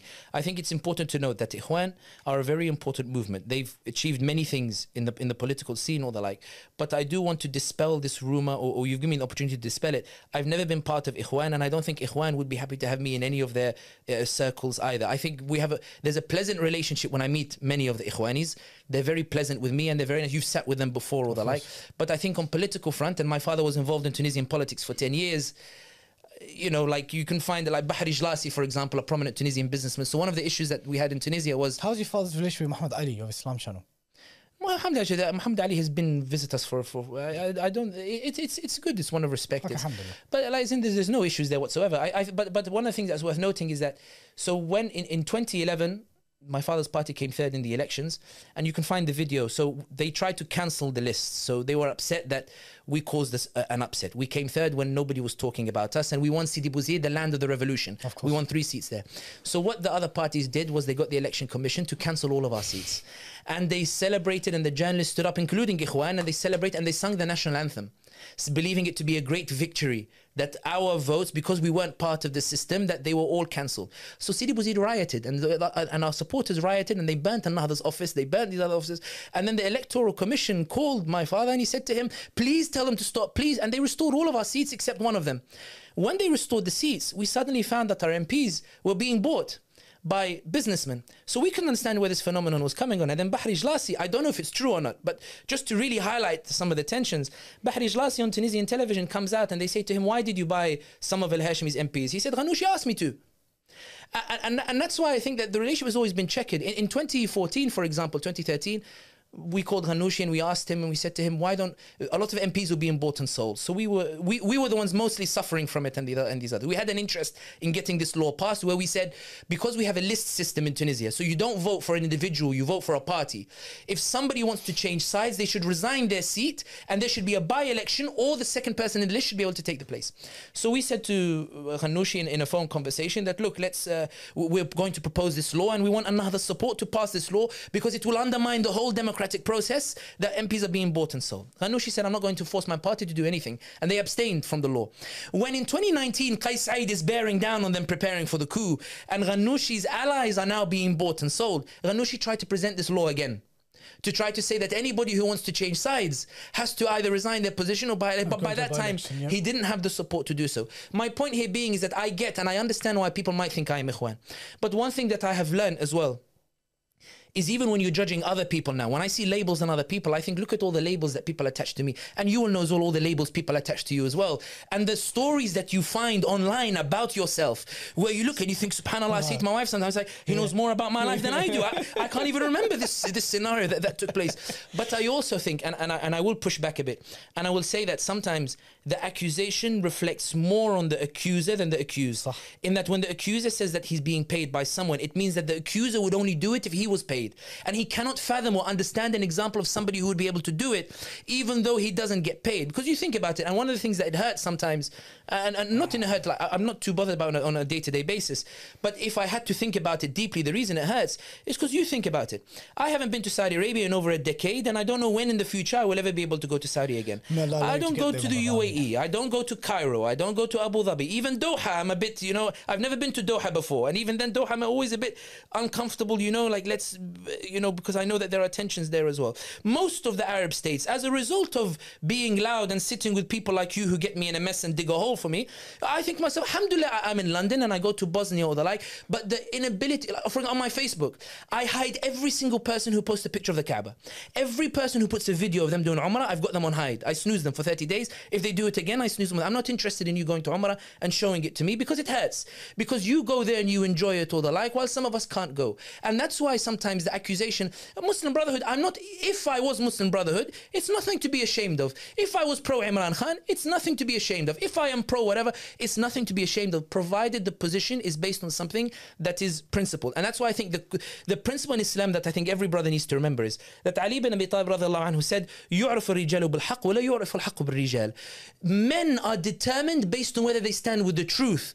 The truth is not determined based on who's standing with it. So it's not like I look at Dilly and say, okay, Dilly is standing on this side, He must be therefore right. it must be right. No, I look at the truth and then I judge Dilly based on whether he's standing on the truth or not. And that's why I think these labels, I think they're more lashing out in that, okay, and the way I interpret it is, and why I don't get too upset about it is, that they're so upset the point was delivered. That they have to throw something and throw a label, oh, it must be Ikhwani. And some people say, well, does that hurt your standing or does that hurt, hurt your like? But the way I see it is, look, Alhamdulillah, I look at where I am now compared to three, four years ago. Alhamdulillah ala fadli, and, and Allah subhanahu wa ta'ala says, you know, man kana yuridu al-izzata falillah al-izzatu jami'a. He who seeks glory, let them know all glory belongs to Allah. Allah. If you're thinking about seeking the glory or rivaling, Allah does not accept any rivalry any glory. And I'm aware, and, and you know, there's always this battle with the nafs, and you know as well. But I'm also aware that people who like what I have to say do not like it because I'm saying it. They like it because their affinity for Islam is resonating with something I'm saying. In other words, the success is because I am trying to align myself with Allah as opposed to. So it's not me giving victory to Allah. Allah is giving me Victory. vi- victory. And, and I think that's a very important distinction, which is why I don't get too bothered with the labels. But I know why you've mentioned it. And if given the question was posed, nobody's ever posed the question to me. People tend to just let it and just assume uh, the, I had to ask because there was a recent uh, video uh, by a brother we won't mention, but he's got, got a sizable following of late. Um, he done like an analysis on your first episode with Brother Jalal on the Thinking Muslim podcast on uh, Saudi normalization with Israel, and I'm gonna pick up on some of his points of critique. It was quite a lengthy video. Do you know which one I'm talking about? I know which one you're talking about. Have you watched it? I haven't. Okay. Well, it's, it's, got it's got a fair amount of views. Yeah. Um, and the brother who made the video also said that I think he's Ikhwani. Hmm. Um, so let's let's let's pick up on some of the points. Why have you made in your public commentary? Why have you made Mohammed bin Salman's 2030 vision and equated it to a reformation of Islam, a secular liberal reformation of Islam in Saudi Arabia, as opposed to him reforming Salafism or an interpretation of Salafism? May Allah forgive me for this analogy I'm going to use. And may the Prophet ﷺ forgive me if I ever meet him in Jannah. May he forgive me for using this analogy. But Allah is my witness. I am only using this analogy in order to blow apart the insinuation that Vision 2030 is a reformation of Islam. Let's imagine that the Muslims have arrived in Yathrib, they've arrived in Medina, and they've decided to build the mosque. Astaghfirullah, may Allah forgive me. Allahumma, I mm. swear this is just to give the analogy for the example. The Sahaba have arrived in, in, in, in Yathrib and they've built Masjid Quba. And they've all worked together and they're all celebrating, Alhamdulillah, the first mosque of Islam. We're able to worship Allah subhanahu wa ta'ala. We found a haven. May Allah and His law always govern this land. May Allah always be supreme. May He be praised in this land. May the Prophet Muhammad sallallahu succeed in his mission. May he be blessed in land. And the, the, suddenly they finish building Masjid Quba, and the Prophet Muhammad sallallahu stands up and he says, "This mosque is for those who want to pray and those who want to worship Allah. And I've brought belly dancers now in the other part of Medina. Those of you who ah, wish to go and enjoy the belly." You're reacting already. I haven't even finished the example. You're gonna get smashed in the comments. You, you, and- and and he said that I've, I've prepared belly dancers and may Allah you. Prepared belly dances for those of you who wish to go. This is my vision. 720 AD in order to build the economy so that I can become a strong nation because I need the belly dances and I need the twerking and the like in order to become a strong nation so I can deliver the message of Islam and preserve the haven of Islam over here. Dilly, you're looking at me so you're, you're looking at me like you're so disgusted with it. But this is the I'm just rephrasing exactly what you said to me. I'm rephrasing exactly what you said he to would me. argue he would, he, he would I- he would argue that Islam is already in the hearts of the people. Islam is already in the hearts and it was in the hearts of the Sahaba, it was the, uh, in the hearts of Aus, it was in the hearts of Khazraj. But the argument that was made, according to what people have told me about this particular video, and uh, to, to be fair, the brother has some excellent videos on, on a number of other He topics. I'm of the opinion that al kamalu lillah, perfection, perfection belongs to Allah.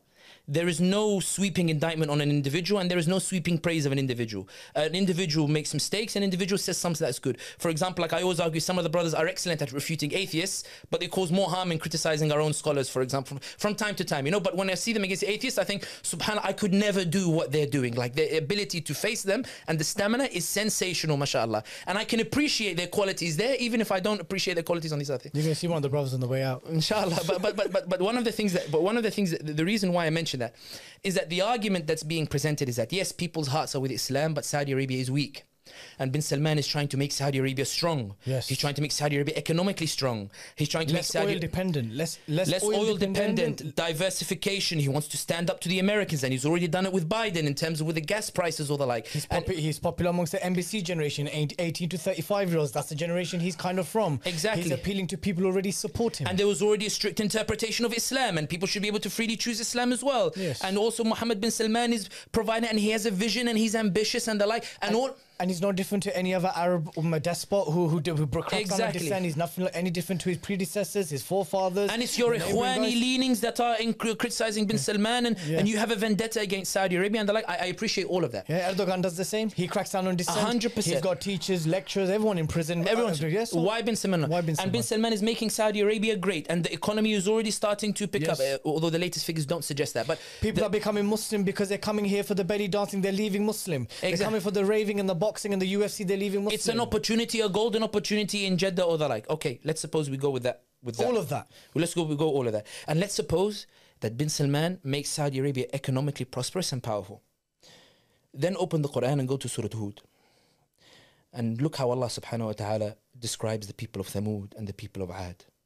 Or for example, Allah in another surah describes إِرَمَ ذَاتِ الْعِمَادِ التي لم يخلق مثلها في البلاد وثمود الذين جابوا الصخر بالواد وفرعون ذي الأوتاد describes all of these civilizations not as poor, weak civilizations, Strong, as thriving. powerful, Yes. thriving, economically prosperous, people who could not be shafted from their territory. These were people who were able to dictate their fate, dictate their future. The exact goal that people are saying bin Salman is trying to achieve. for the cause of Islam and the Muslim world. Bin Salman, they're saying he's doing it for the cause of Islam and the Muslim world, or, or like. As in, your critics would say that. Your critics would say, just because he's not doing it according to your interpretation That's of fine. bringing Izzah to Islam, That's fine. He's doing stuff that previous, even pre pre modern rulers have done. That's fine. Allah describes these people who Do economically powerful, prosperous, and the like. But they were un-Islamic in their practices. They were unjust. They were hard on people. When the prophets go to them, when you look at what Shu'aib, for example, says to the people of Midian, he doesn't tell them, why do you not believe in Allah? He tells them, why do you cheat people in your balance? When, uh, when Hud salam goes to his people, he tells them, why do you guys oppress one another? When Lut goes to his people, he says, why do you approach the men and neglect your women? If you notice, every prophet has a specific issue that they're addressing alongside La ilaha illallah and Salih Rasulullah or, or Hud Rasulullah. There's Tawheed and then there's the societal core issue. The societal The- the- core issue that, that he's trying. There's a corruption of society that they are trying to rectify, and the prophets and are you telling- deviated from the Tawheed of Allah. and you did, as a and these are societies that believed in Allah as a concept, but had deviated from how to worship Allah subhanahu wa ta'ala. absolutely. So they didn't deny the existence of Allah. They just denied the manner in which they were worshipping Allah. They created idols or the like. And then the prophets would come and try to address that.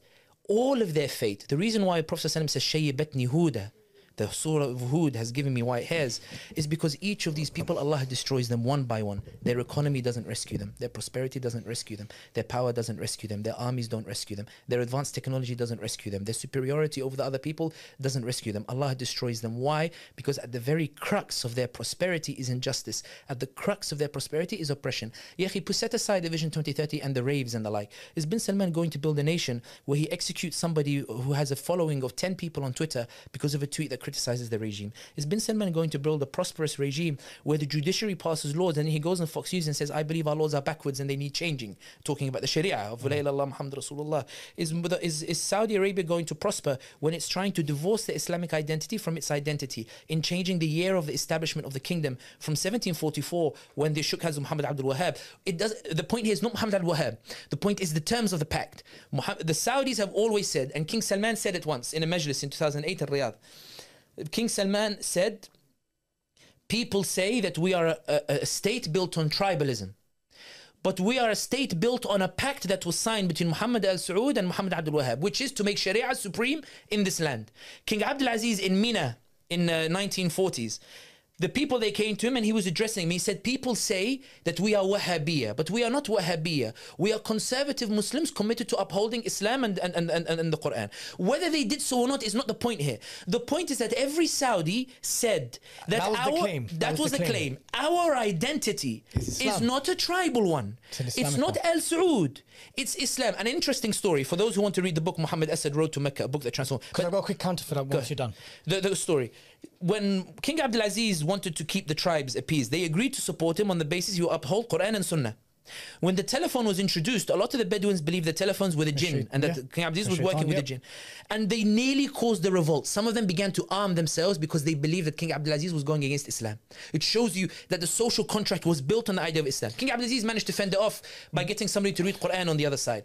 But the point is that when you look at Saudi Arabia, it's not just about the raves or the like. It's the idea of displacing Islam as a center of identity. So my point here, going back to Surah But the brother in question would say that that is exactly the type of Islam that needs reforming. And others would say that it is exactly that type of rigid interpretation, which has also caused intra Muslim problems beyond Saudi Arabia, is exactly that type of Salafism that needs addressing and reforming. It is not Islam. okay, let's You said uh, it in your own words. You said uh, it's not how they how the believing in Quran and Sunnah manifested. is the fact that they believe that That's that true, but I want to represent the brother properly because you've misrepresented him, and I, and I'll tell you why.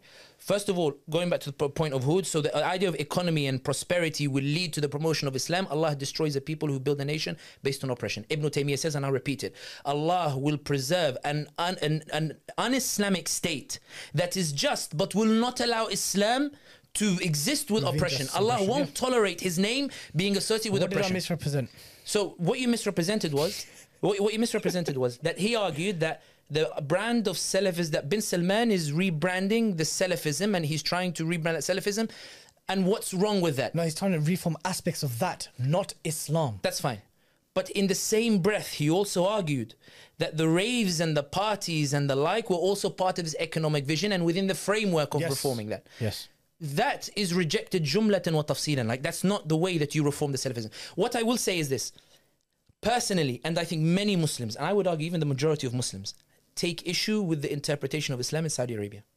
I think it's been no secret. We always have the debate every single year about the interpretation of Saudi Arabia uh, with regards to Islam. In many ways, I understand why they interpret it that way. I think their interpretation aligns very closely with the rigid life of the Bedouin, which I think Islam adapted to the way, their Yeah, way of life. absolutely. But regardless of that, I argue that the it should be reformed, but reformed within the framework of Islam, not within the framework of Izzy, Iggy Azalea. It should be. How, why is he any different to his forefathers?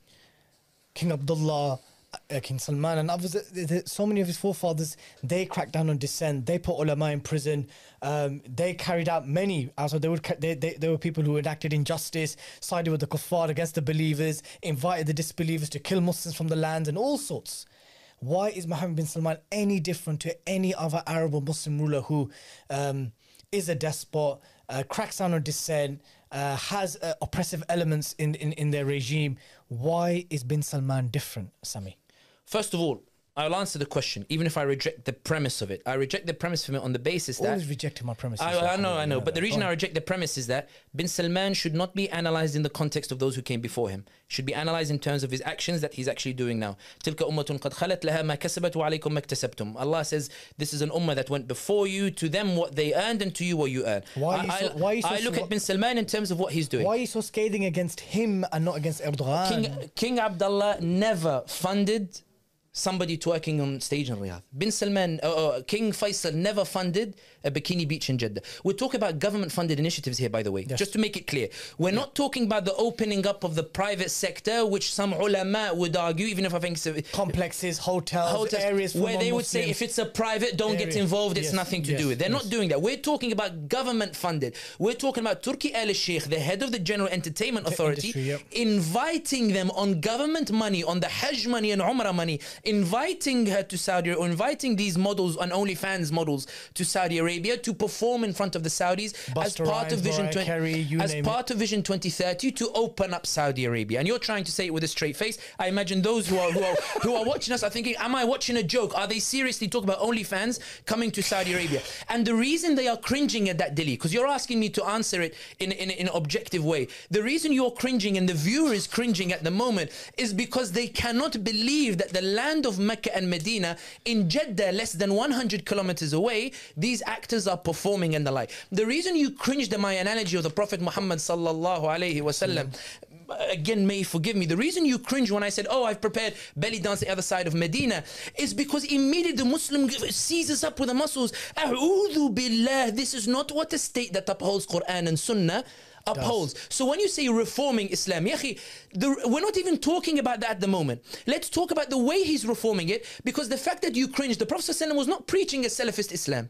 He was not preaching any type of Islam. He was preaching Islam as it is. He was preaching the perfect form of Islam and you still cringed when I said to you, there are belly dancers on the other side of Medina, do your sunnah over here and go and watch them later on. You're, you cringe at that because you think it is nothing in Islam, nothing in Islam that justifies an Islamic authority bringing somebody to twerk on the other side of the city and arguing and saying, at least people are going to Mecca and Medina, at least people are going to the masajid. What does it matter if I bring somebody to twerk? But is he saying that though? You cringe. No, that's what Bin Salman's reforms are. I'm, now, now, now, I'm not talking about the brother anymore. Now I'm talking about the reforms and those who argue that Bin Salman is reforming Salafism or the like. The second point that is worth noting is when we look at how do you reform these ideas, how do you reform? You reform them. You reform them through education and dialogue. Let me give you an example. Man goes to the Prophet. A man goes to Umar bin Khattab radiallahu ta'ala an, and says, "I want to divorce my wife because I hate her."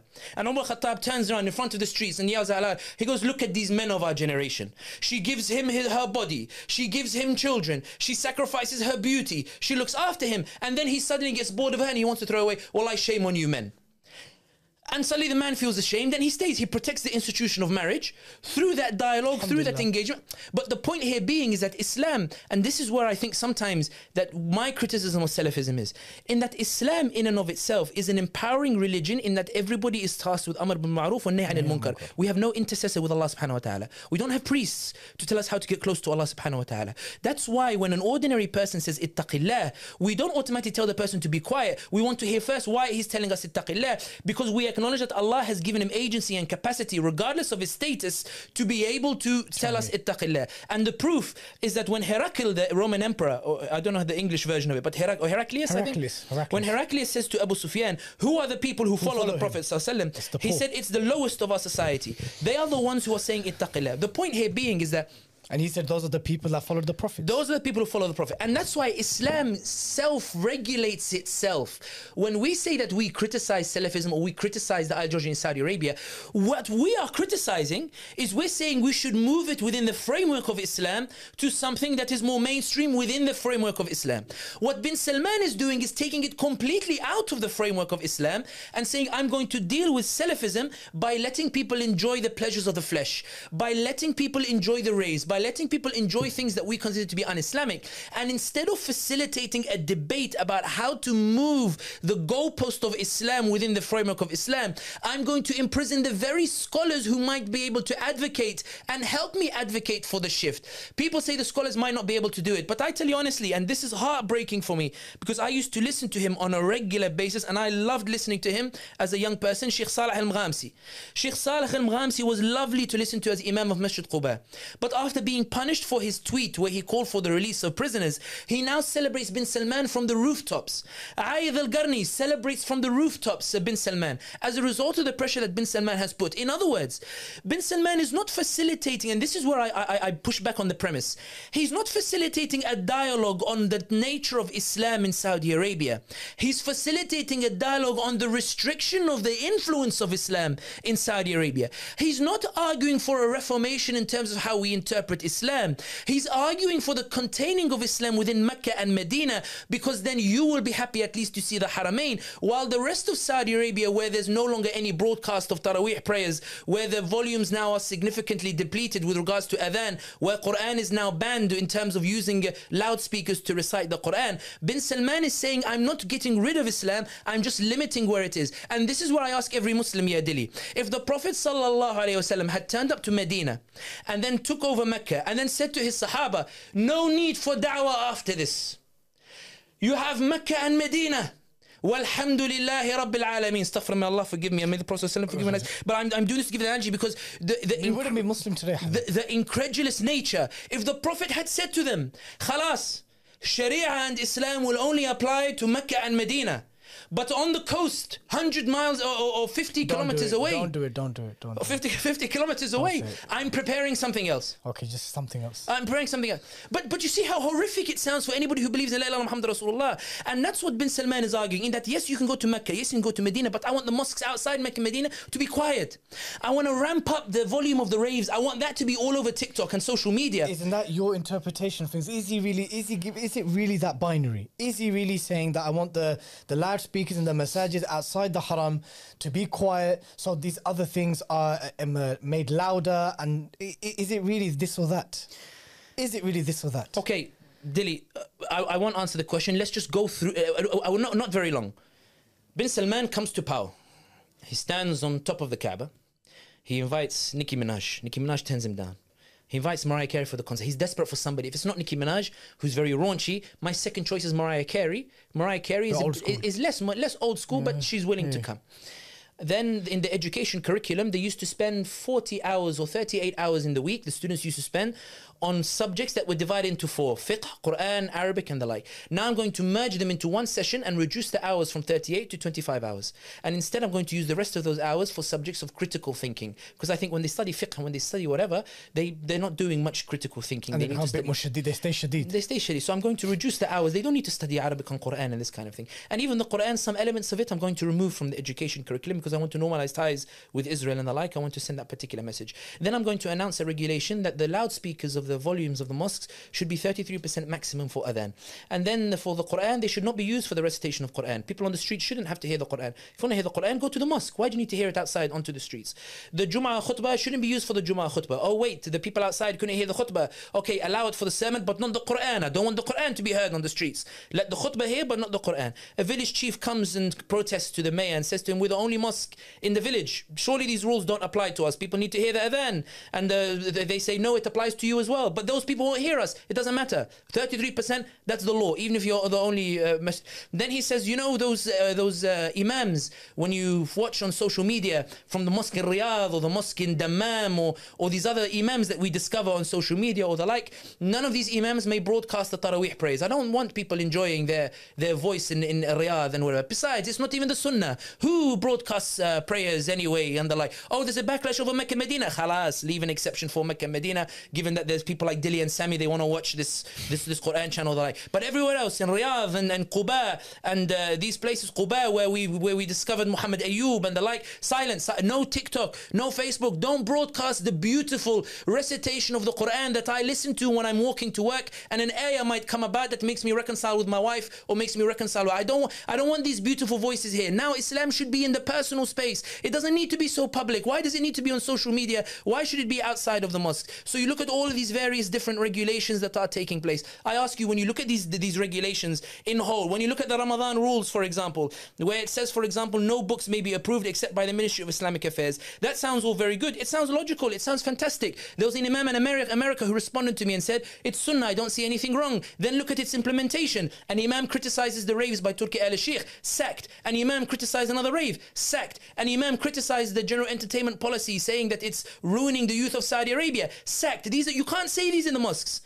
What the, the rule means you can't say these in the mosques. When it says that keep the qunut short, keep the dua short, what that means is don't spend so long on the Palestine issue. Don't.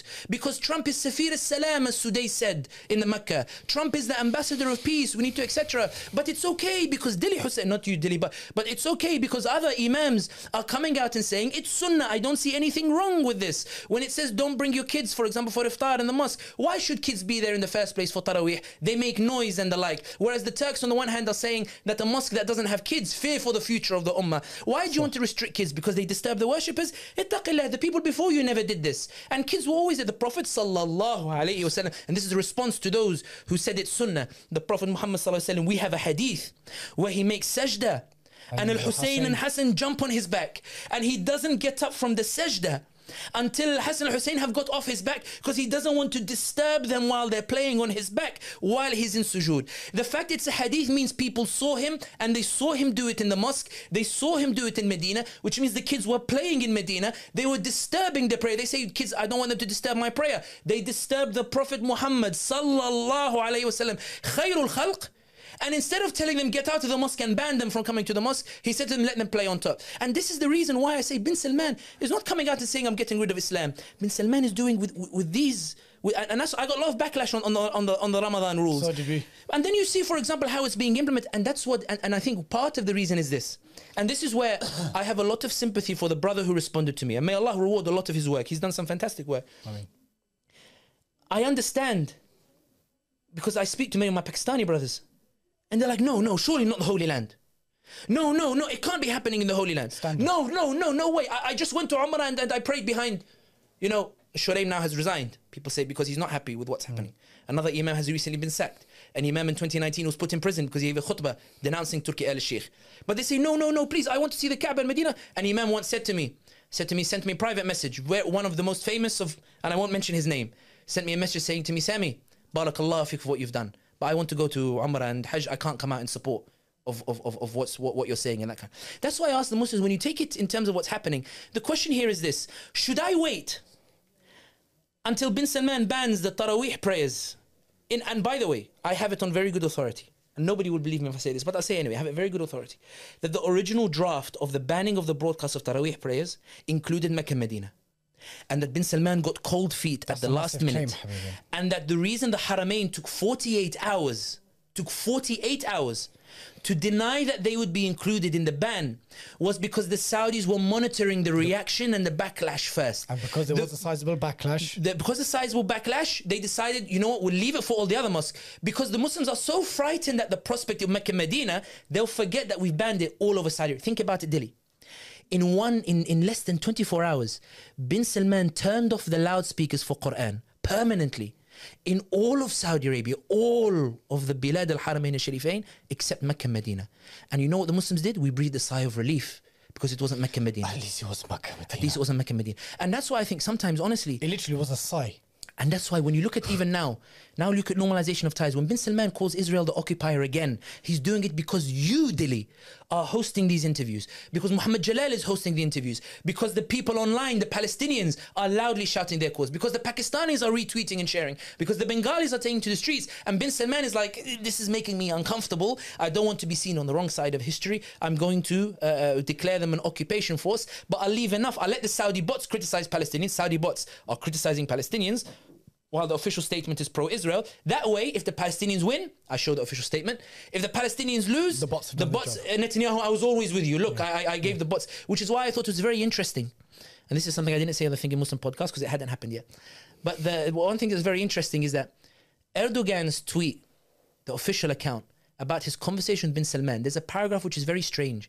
We talked about the need for constructive statements to, I don't know if it's support Palestine or for de escalation. The reason that's interesting because it suggests that maybe Erdogan said to Bin Salman, you need to be more firmer in your statements in what you're saying. And then Bin Salman, of course, called the Iranians as well just before I entered here to talk. It's uh, almost to say, look, I'm willing to set aside my differences for the sake of Palestine, preparing the PR just in case, because public opinion matters. And the reason I mention all of that is because Dilly now ask me the question At what point, therefore, should I oppose bin Salman's reforms? Should I wait until he bans the Taraweeh praise in Mecca Medina, in the broadcast? Should I wait until he reduces the volumes in the Haramain? Should I wait until he imposes imams who will start making dua celebrating Turki al Sheikh? Should I wait until Islam, until the mosques start getting shut down in Saudi in the rest of Saudi Arabia, or perhaps they start getting more monitored? Should I wait until Ramadan practices are even more restricted? At what point should the Ummah turn around and say, Ya bin Salman, ittaqillah, what are you doing trying to invite Nicki Minaj? What are you doing inviting Haifa Wehbe? What are you doing inviting Sofia Vergara to Riyadh to, to strut her stuff in a Riyadh advert or the like? At what point, Dilly, and I ask the viewers, what point do you want me to turn around and say, Yeah, bin Salman, yeah, Ummah, something is happening here that is dangerous and we need to start getting a grip on it? And I think that's the question that should be asked. And that, okay, the brother, I appreciate it. He's worried and he said it. I think uh, it was related to me that he said, I haven't listened to the full hour and a half, but, but it was related to me that he said that I am damaging the stability of the country, the last, and I've had phone calls like that. But Ibn Khaldun, But you asked another question. but uh, just on this point, but Ibn Khaldun said, الظلم مؤذن بخراب العمر. Oppression heralds the end of a dynasty. صح. And here's why he said it. He didn't say it as a theoretical thing. He said it because what happens is when the state starts appropriating property, when it starts oppressing its people, what happens is that people start to leave the country. When they start leaving, the cities start to be- lose their population, which means the markets shrink, which means you have a brain drain, which means you're unable to achieve the very prosperity that you were set out to achieve in the first place. Your people are gone. Because your people are gone. So when Allah says justice, He's not saying justice because it's a fancy concept. He's saying it because the opposite leads to the kharab al umran, the destruction of a state. So when they say I'm harming the stability, here's the question: Am I harming the stability for calling out the oppression, or is the one doing the oppressing and driving people out Saudi Arabia and putting them in prison? Is he the one harming the state? Given that now you see many Saudis leaving Saudi Arabia and going abroad, not because they don't like the raves. Maybe some of them like the raves, but they don't want to be suffocated in Saudi Arabia. They want the freedom to be able to speak without going to prison or without a black jeep rolling up in front of their house. And that's why I think that we should put this into context. Bin Salman has been in power seven years. Every year he introduces a new legislation. What, how long do you want me to wait before I say to people, "Ittaqillah"? Final question to wrap up the podcast, and it was one that was raised by the brother, and I I found some validity in this question. That is, at whose behest, for whose sake is he doing this? We would say, is he, does the Biden administration really need placating? Does it really need convincing and pleasing? One would argue that the American administration, uh, one after the other, have always been pleased with a particular type of Islam in Saudi Arabia. In fact, they would argue that that brand of Islam actually protects American hegemony in the region. So, who at whose behest is he doing all of this? Is it for Biden? Is it for himself? Who, who's who's he doing this all this To for? be honest, if we were to take everything that you've said, even those whom disagree with you, if we were to take some, most, or all of what you said to be true in terms of those criticisms, in terms of those reformations, right, and the danger that it imposes um, to Islam and Muslims in the way that we've discussed it, who, at whose behest? Who's he trying to please? The Saudi Crown Prince Mohammed bin Salman. One thing, let, let's let's start with this. If I were to ask you, Dilly, and you don't need to answer, I'll answer on your behalf because I know your answer. If I was to ask you what is a model system of prosperity in the Muslim world, you will give me Islamic examples. You will give me through history, and you will mention Sahaba, you will mention Khulafa, you, you will mention examples. Bin Salman, in every documentary that he talks about what his vision 2030 should looks like, he says Miami. He said it looks like America. I want people that when they leave, like in Miami, they have entertainment on their right side, and they go to work, and then they go home. Everything, all the amenities are provided. in which media outlets ne- he said this? He said it in his documentary, the NEOM documentary. it's, okay. it's it's on the official Okay. accounts. It's not like it's a it's a secret thing. It's very public. So he says, I wanted to look like Miami. Never has he said I wanted to look like Shanghai. Never has he said I wanted to look like Moscow. Never has he said I wanted to look like Paris. Or Singapore. Never has he said I want to look like Singapore. Never has he said London. Every single example he gives is an American example. Even when his ties with Biden, like you were saying, are very strained, he was still talking about the Americans. The reason the Chinese have not rushed to embrace Saudi Arabia is because the Chinese know that bin Salman is still using them as like somebody who is flirting to have an affair in the relationship, But and they know know and they know that he's only doing to antagonize the Americans, which is why the Americans didn't react when Saudi joined BRICS. They weren't really interested because the Americans they know one, most of the BRICS countries are allies of America in the first place, and Biden took a photo with them at G20, but they didn't see it as a threat. They saw it as a lashing out. And Saudi Arabia, when it responded to BRICS, the UAE said we'll join. Saudi said we'll revise the the invitation and we'll see where it goes. To say to the Americans, I really don't want to be joining BRICS and I don't want to go to China. I wanna sit with Please, you." I, I want to sit with you. I, I want you. When he gives his first major interview, he doesn't give his first major interview to CGTN. He doesn't give it to Al Jazeera, with whom he has good terms now with the Qataris. Al Jazeera has been uh, uh, really toning down its coverage. He gives it to Fox, Fox News. News. He gave it to Fox because who does he want to talk to? Who is Vision 2030 supposed to be geared to?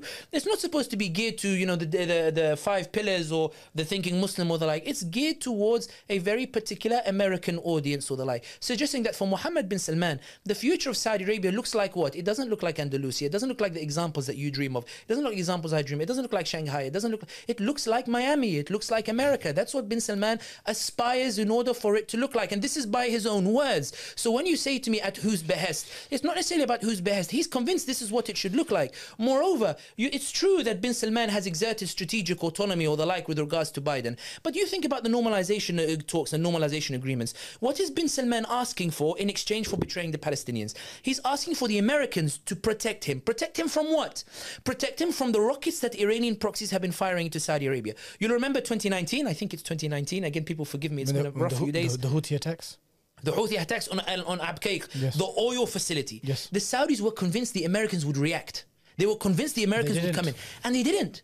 The Americans did nothing, and the Saudis were livid. They said this, this suddenly all the think tanks in Saudi were like, we need to look for alternatives now because now the Americans aren't protecting us. Because there is truth in the fact that the entire, in the most of the security of the Saudi state is based on American security. Patriot missiles and the Patriot missiles couldn't shoot down the homemade Houthi drones that went in and shot. When you look at the way the Houthis fired a missile over Jeddah when Formula One was taking place live, when you look at the way the Iraq militias, the pro-Iran Iraq militias, shot a rocket at the royal palace itself, you can see that when it looks at when when you see that bin Salman in the normalization talks, what is he asking for? He's asking for American protection against Iran, American technology for nuclear technology. I ask you, you're telling me at whose behest is Saudi Arabia becoming strong? Saudi Arabia is still outsourcing its security. It can't rely on its own army. It's asking Biden, protect me.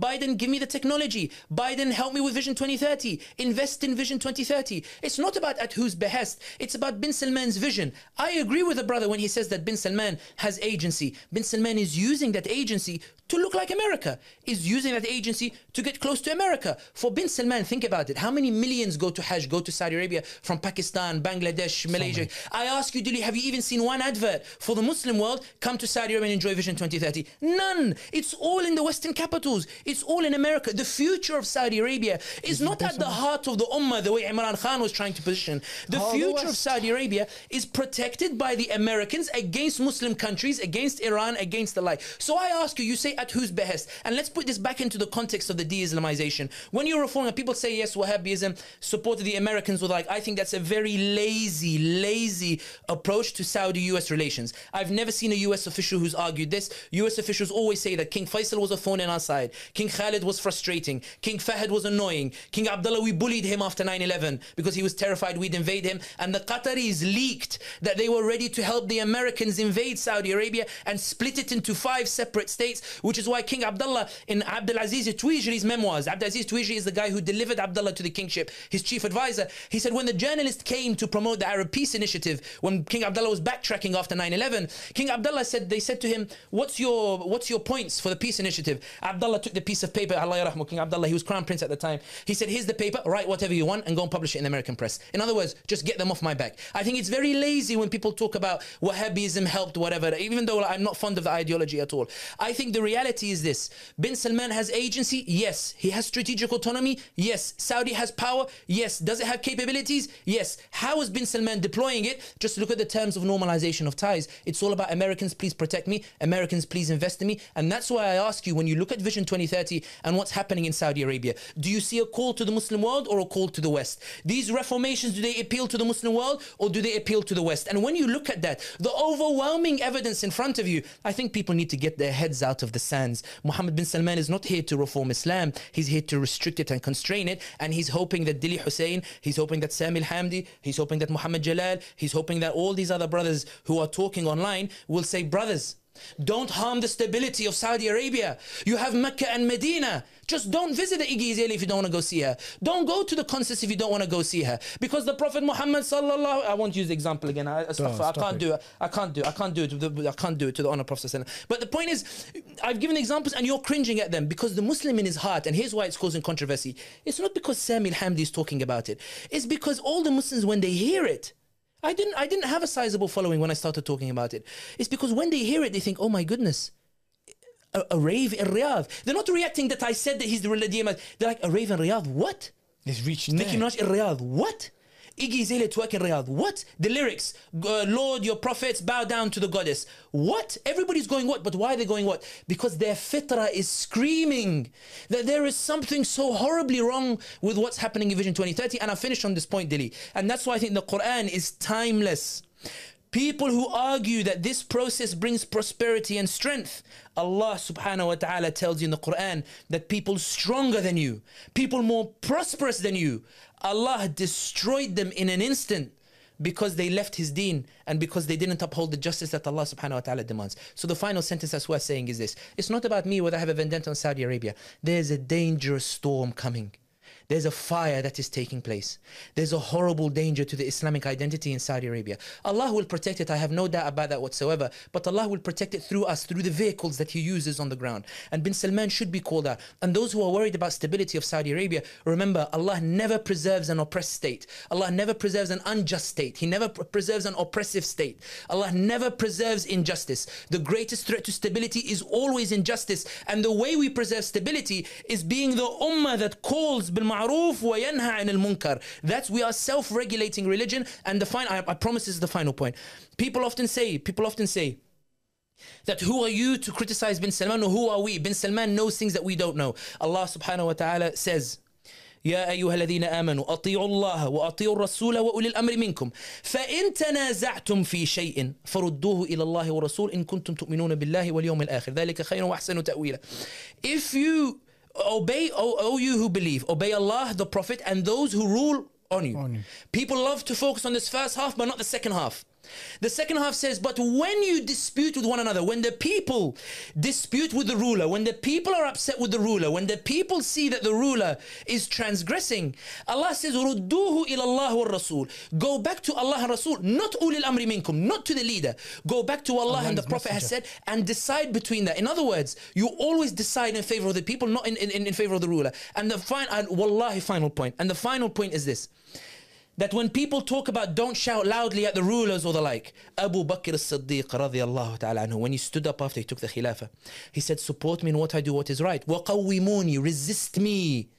Not correct, he says, resist me. قَوِّمُونِ When I do wrong. Resist me in, in, if, if I do wrong. And Umar al-Khattab likewise, the ahadith we have is of public admonition. Khalid ibn Walid was publicly admonished for transgressing when he was removed from his position as commander-in-chief. Uh, Prophet Muhammad sallallahu alayhi wa when Khalid ibn Walid transgressed in one of the campaigns, uh, the Prophet sallallahu in front of everyone said, Allahumma abra'u ilayka mimma fa'ala Khalid. I am innocent of what Khalid has done. This was done publicly. So there is a sunnah, there is a precedent for doing these things in public. But what I will say is this, people need to appreciate that there is a storm coming in Saudi Arabia, that bin Salman is pushing it, and what bin Salman is relying on is not the Americans. You were saying at whose behest? He's not relying the, uh, on the Americans. He's relying on the ulama who argue that we don't want st- stability, who argue that I want to go to Umrah and I don't want to ruin that for myself, who argue that please, let, as long as we can go to Mecca, Medina, we're satisfied. And when I gave the example of the Prophet Muhammad Sallallahu Alaihi Wasallam, and I won't repeat it, when I gave the example of the Prophet Wasallam, and everybody cringed, and may Allah forgive me for it, and the Prophet Wasallam may forgive me for it, and I will apologize a million times if I ever see him in Jannah, inshallah, may Allah give me that honor Ameen. to be next to him, both of us, inshallah, and Ameen, everybody else who's watching. I think that when everybody cringed at the example, and when you're pleading with me, please don't repeat it. You're pleading with me because your fitrah is like, A'udhu billah. This is, Sami, don't repeat it. It's, it's so against everything we stand for and we believe in. And that's the greatest testament, Dilly, to what bin Salman, to the, to the tragedy of what's unfolding in Saudi Arabia under bin Salman. Sami Jazakallah khair for your time, for your conversation, for your contribution. May Allah bless you and preserve Ameen, you. Ameen. indeed. And forgive us for all our shortcomings. It was an honor having you on. I look forward to Thank you. It's an honor to be here with you. Thank you very much, Dilly. I appreciate having you. Your analogies are deadly, bro. your analogies are deadly, bro. Astaghfirullah. Habibi. Astaghfirullah. Well done, forgive us, Astaghfirullah. My dear brothers and sisters, I hope you all thoroughly enjoyed today's episode as much as I did and benefited it uh, from as much as I did. Um, there's a lot to take in. Uh, please do leave a comment, like the video. Remember that you can find this show on all the major audio platforms. If you're watching on YouTube, click subscribe. And until next time, Assalamu alaikum wa rahmatullahi wa barakatuh.